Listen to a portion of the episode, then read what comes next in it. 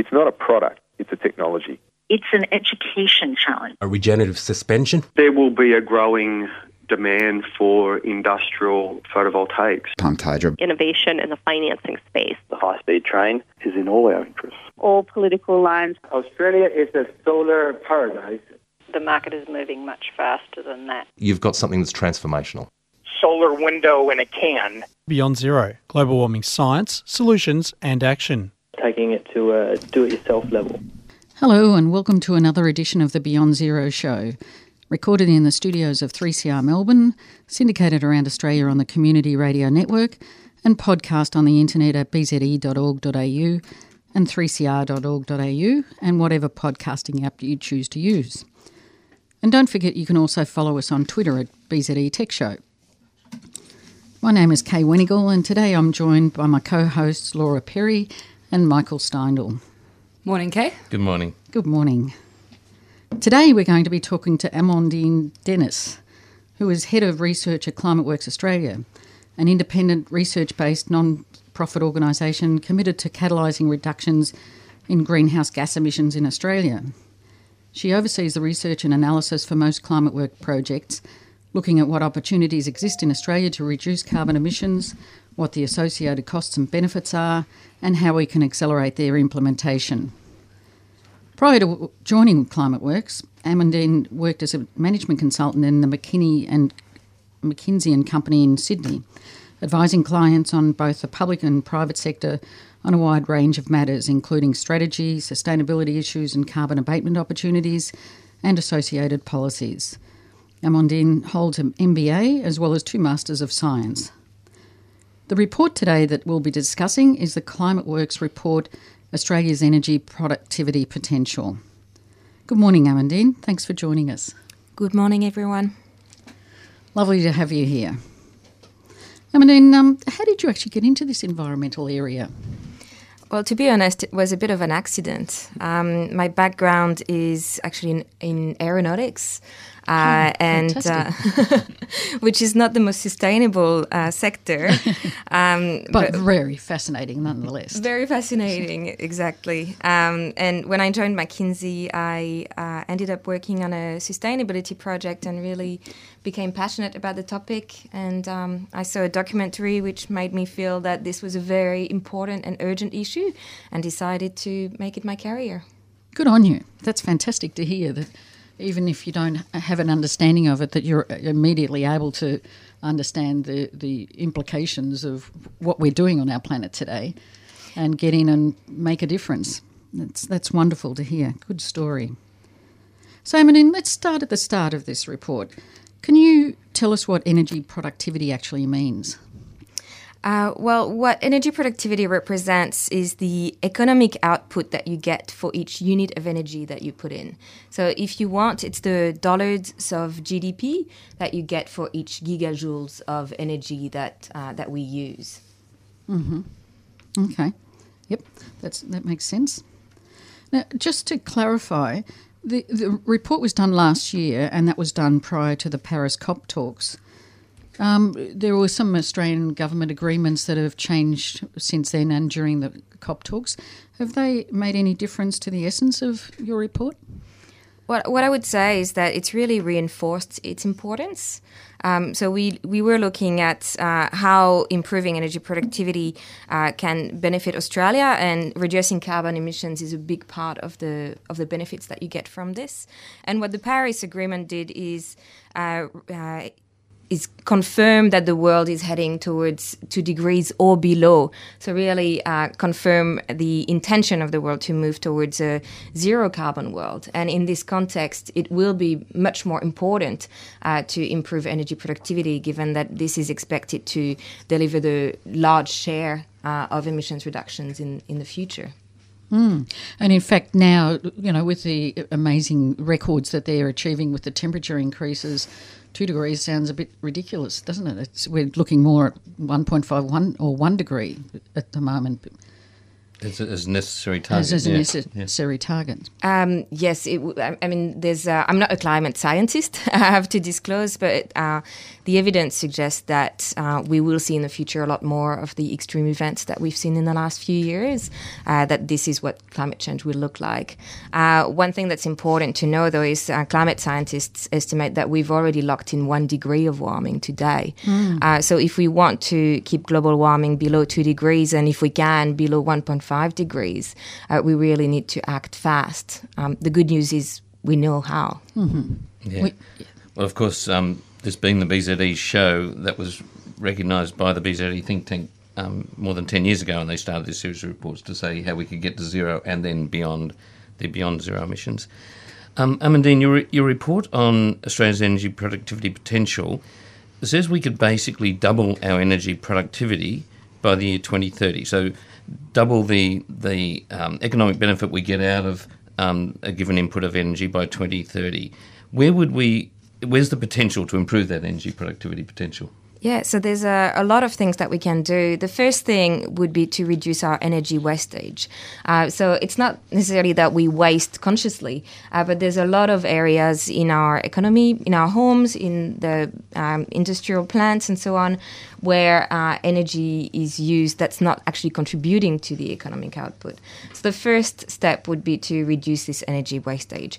For example, uh, it's things like um, ensuring that equipment is not running when it's not being used, or capturing leaks of uh, heat or steam or other things, and so on and so forth. So there's already a fair amount of potential to uh, to improve energy productivity. Basically, straight do that. efficiency Yes, measures. straight efficiency measures. And you're Uh, talking about the industrial and commercial sector rather than residential. Uh, so it's it's every, across the board. everywhere. Yeah, exactly. It's the in in a home. This could correspond, for example, to leaving your lights on when you're not in a room or something like that. So or having uh, you know a, a hot water system that's too large for for your needs, things like that. So um, there's opportunities, I'd say, in every sector uh, to really uh, improve the efficiency of your energy use. Uh, another key element is to take better advantage of new technologies. Uh, there's a lot of really exciting advances that are being made on energy equipment and you know renewable energy and so on and so forth uh, that we can and we can accelerate the uptake of those technologies and uh, support the modernization of our energy system towards a more efficient one.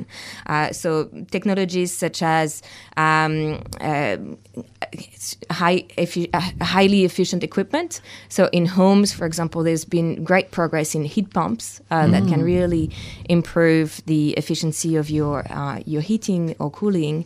Um, or in uh, industrial context, you, you have also uh, a lot of new equipments like very efficient boilers or things like that. Um, but also in the data management. Uh, so this is a very exciting area where um, companies have found a lot of uh, potential to improve their energy use simply by looking at uh, how they're using their energy today and why is this piece of equipment using more than this other piece of equipment and so on and so forth. So um, the uh, IT revolution is having a big uh, a big impact on the energy space as well, and technologies such as electric vehicles uh, can also in the future really improve the efficiency of our uh, of our cars and things like that.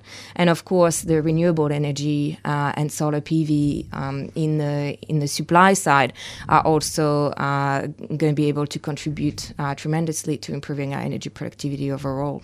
Okay. I notice um, there's not just uh, electric cars now. There's electric buses, electric mining trucks. Um, just everything's electrified, isn't it? It's, so it could actually have a massive impact throughout every industry.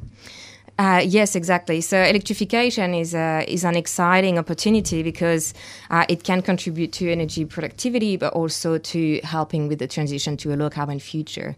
So while it's a bit hard today to make zero emissions uh, oil or gas, uh, we we can, uh, but in limited uh, proportions. Uh, it is actually we know how to create zero emissions electricity. So a key part of transitioning to a low carbon future will be to use electricity more and more uh, to support our energy needs. Um, and as you said, there's a lot of new technologies being looked at today, which are uh, in some case already profitable or will be profitable in the near future. One important thing to remember is electrification is only contributing to improving our energy productivity and reducing our emissions uh, if the, the supply of this electricity comes from uh, an efficient and clean source. Uh, so at the moment, uh, it takes three or four units of fossil fuels to generate one unit of electricity, uh, so that uh, it's it's not necessarily improving, reducing the total amount of energy that goes into our economy if if we shift from gas use to electricity use.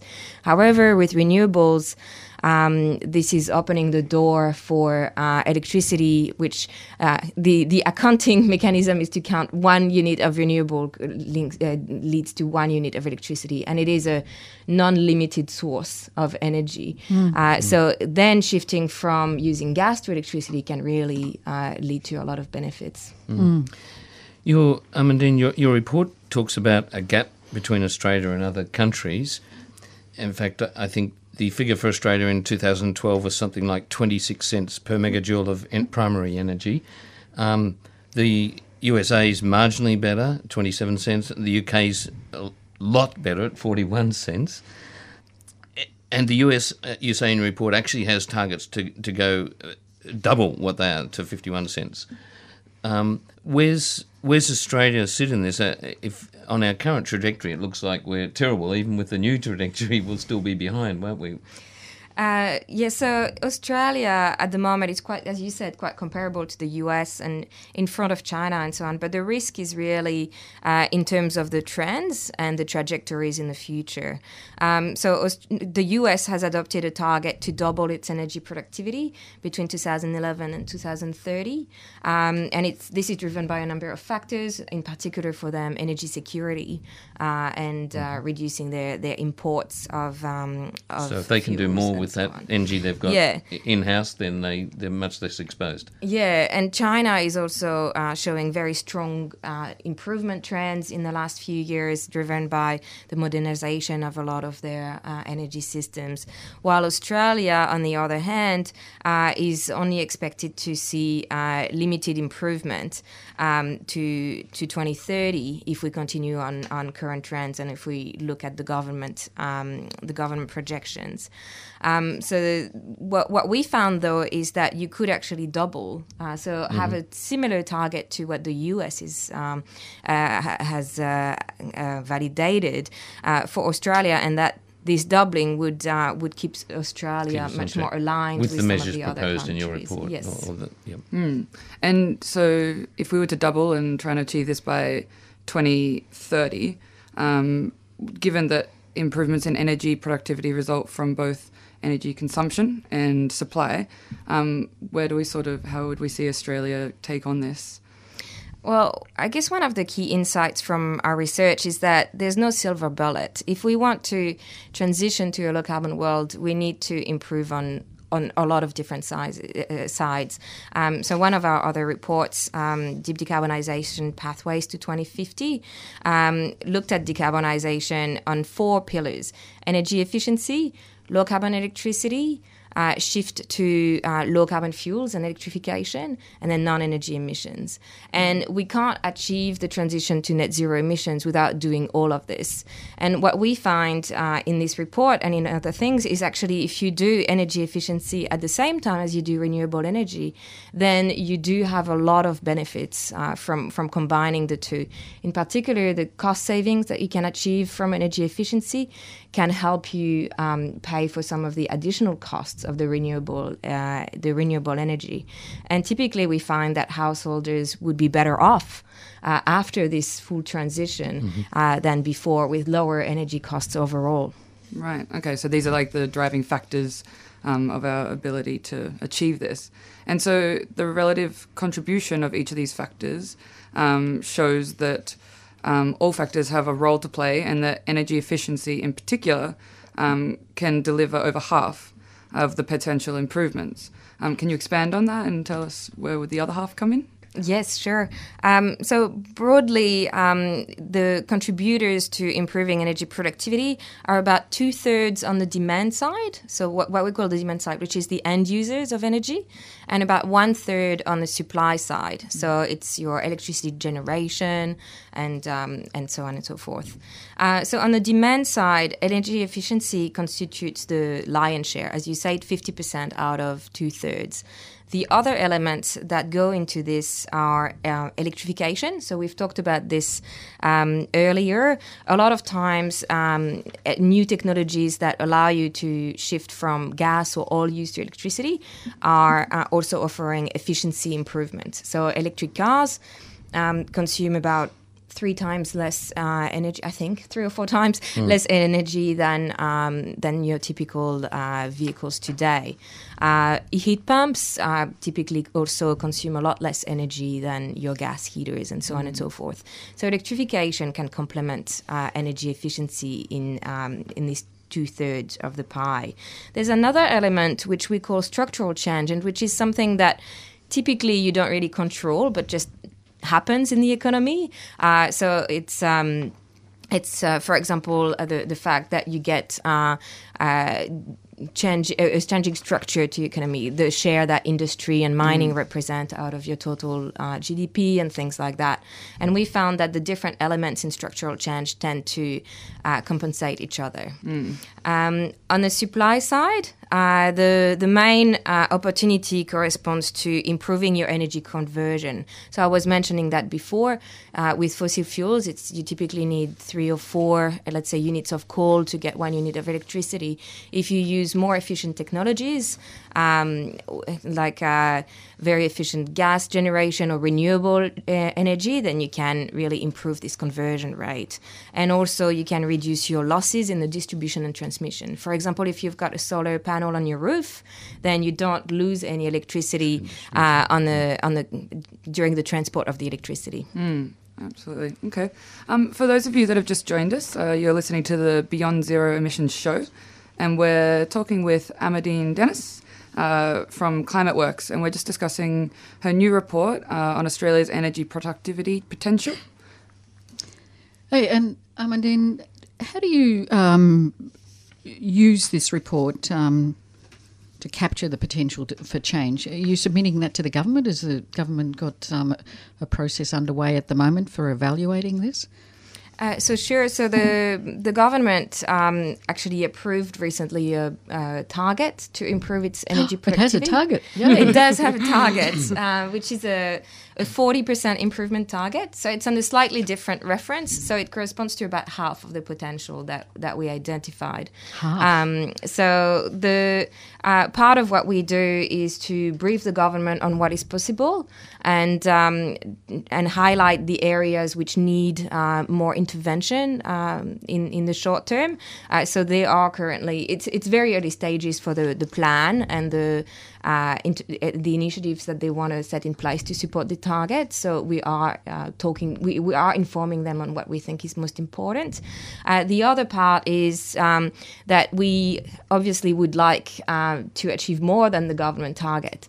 Uh, so there we are trying to build momentum in certain areas to show to the government that we can be more ambitious and that the, the country can do better. So that's working with businesses or with investors and so on to uh, to try and get um, a strong momentum in the short term um, that that can support uh, ambitious action mm. in the longer term. Which actually leads me to another report that you did. And um, you recent, more recently than this report that we've just been discussing, have a report on how increasing energy productivity can improve your investment performance. Can you tell us about that and what the implications of that report are. Sure. Um, so, the idea behind this report was to help investors have constructive conversations with industrial companies on energy productivity.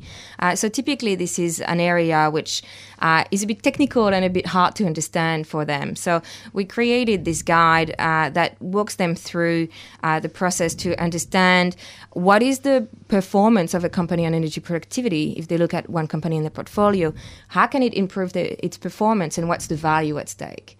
Uh, and what we found consistently through our research is that uh, in in even in very energy intensive sectors, leaders perform much better than laggards. Uh, so typically, they consume two to five times less energy to create the same volume of production.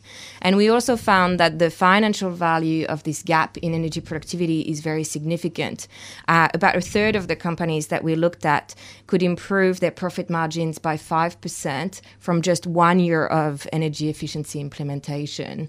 Mm. Um, so if you think about that over the course of five years, because energy efficiency is typically something you can do over time, uh, that corresponds to increasing your profit margins by 25%. So mm. it's very material. So we're trying to mm. raise awareness about the uh, potential for energy productivity improvement, as well as increase transparency on companies' uh, performance, uh, and provide tools for investors and others to get engaged on this topic. Mm. And I understand at the moment it's all voluntary, the information the companies are passing on to you.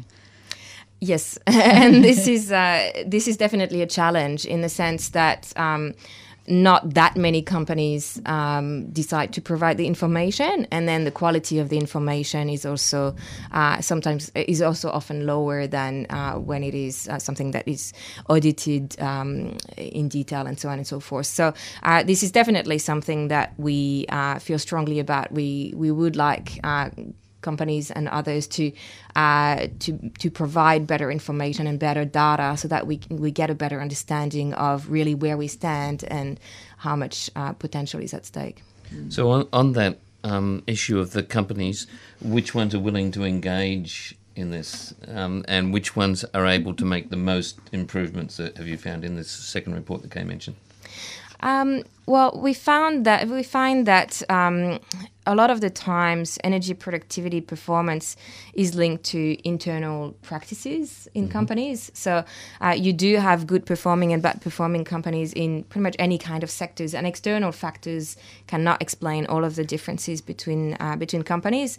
But if you do have a senior management that is highly engaged on this topic, uh, that understands that there's significant financial value, and also that is a, it is a, a key opportunity to build resilience uh, in a world where we're transitioning to a low carbon future, mm-hmm. uh, then you're more likely to see uh, to see strong efforts. And if you have a culture within um, the company, like from the senior management to the um, to the staff on the ground, that supports improvement in energy productivity uh, and reduction in carbon emissions, then you're likely to find a lot more cheap opportunities mm-hmm. Uh, and to find uh, and to implement a lot more of them as well. So yeah, culture and senior management leadership are definitely very important, as well as having the proper resources. So having dedicated staff, having the right data systems, and so on and so forth. And you found examples of companies doing that?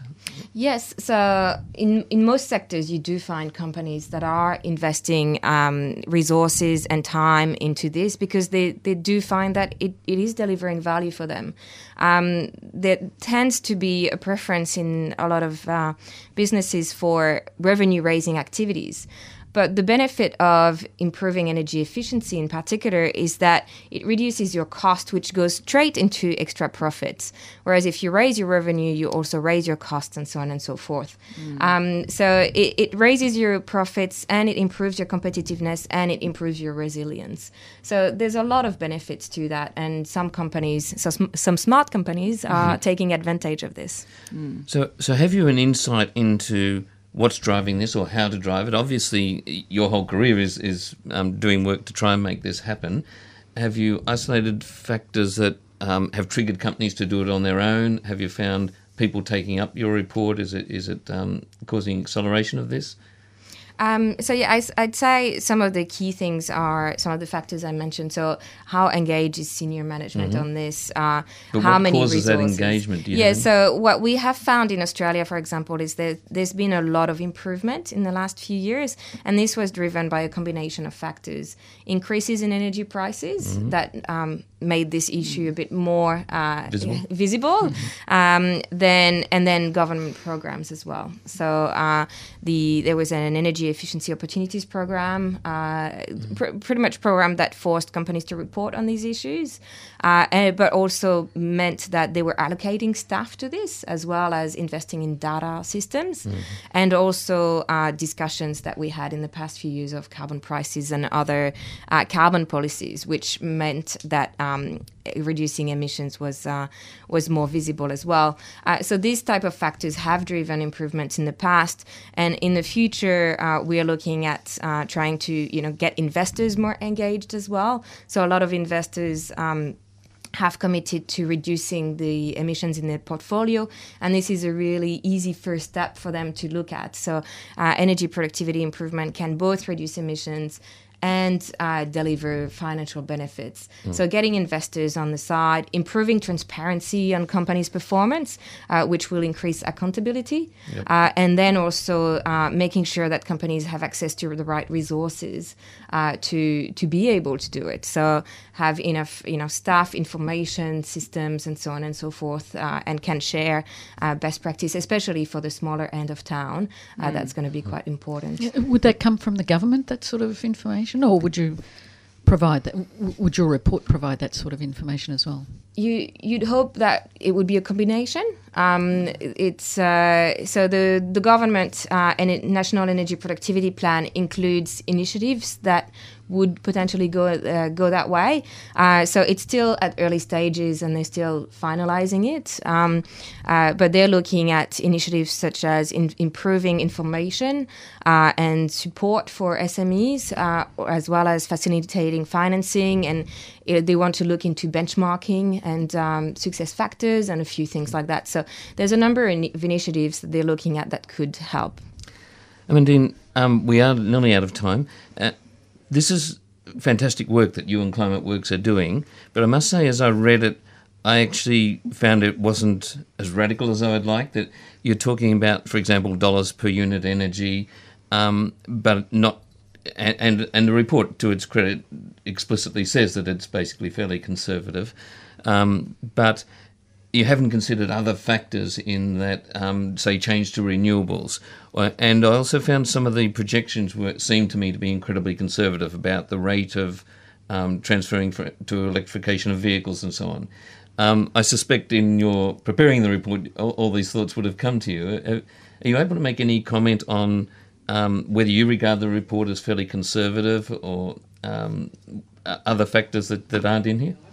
Uh, sure. So um, everything that's in this is actually aligned with our deep decarbonization pathways uh, Mhm. project, which achieves net zero emissions by 2050 in Australia. In- 2050, by 2050, and But that in um, itself, I regard as an incredibly conservative or dangerous figure that we really need to do it 30 years yeah, earlier. so so it's uh, it's pretty much aligned with the Climate Change Authority's uh, carbon budget. So the way I typically describe um, what we did is it's conservatively ambitious. Uh, so we do um, we do meet the Australian carbon budget, but part of what we wanted to do was show that it's possible. Uh, so uh, we didn't want to have uh, assumptions in there that could be attacked too easily. Mhm. Uh, what we hope, though, is that uh, in real life you would have more technological progress, you would have more uh, behavior change, you would have more things that would actually enable you to Yeah. uh, to do this transition faster or uh, or steeper, and that will be particularly needed if we continue in the next few years at the at the Right, level we of action Yeah. that we that we Yeah. have today. And that makes sense to me too. Hasten slowly and make it happen. So we're just out, out of time now. Thank you so much for your time today, Amandine. It was fantastic and really great information. Can you tell our listeners where they can find out more about this and the report itself, perhaps? Sure. So they can visit our website on climateworksaustralia.org.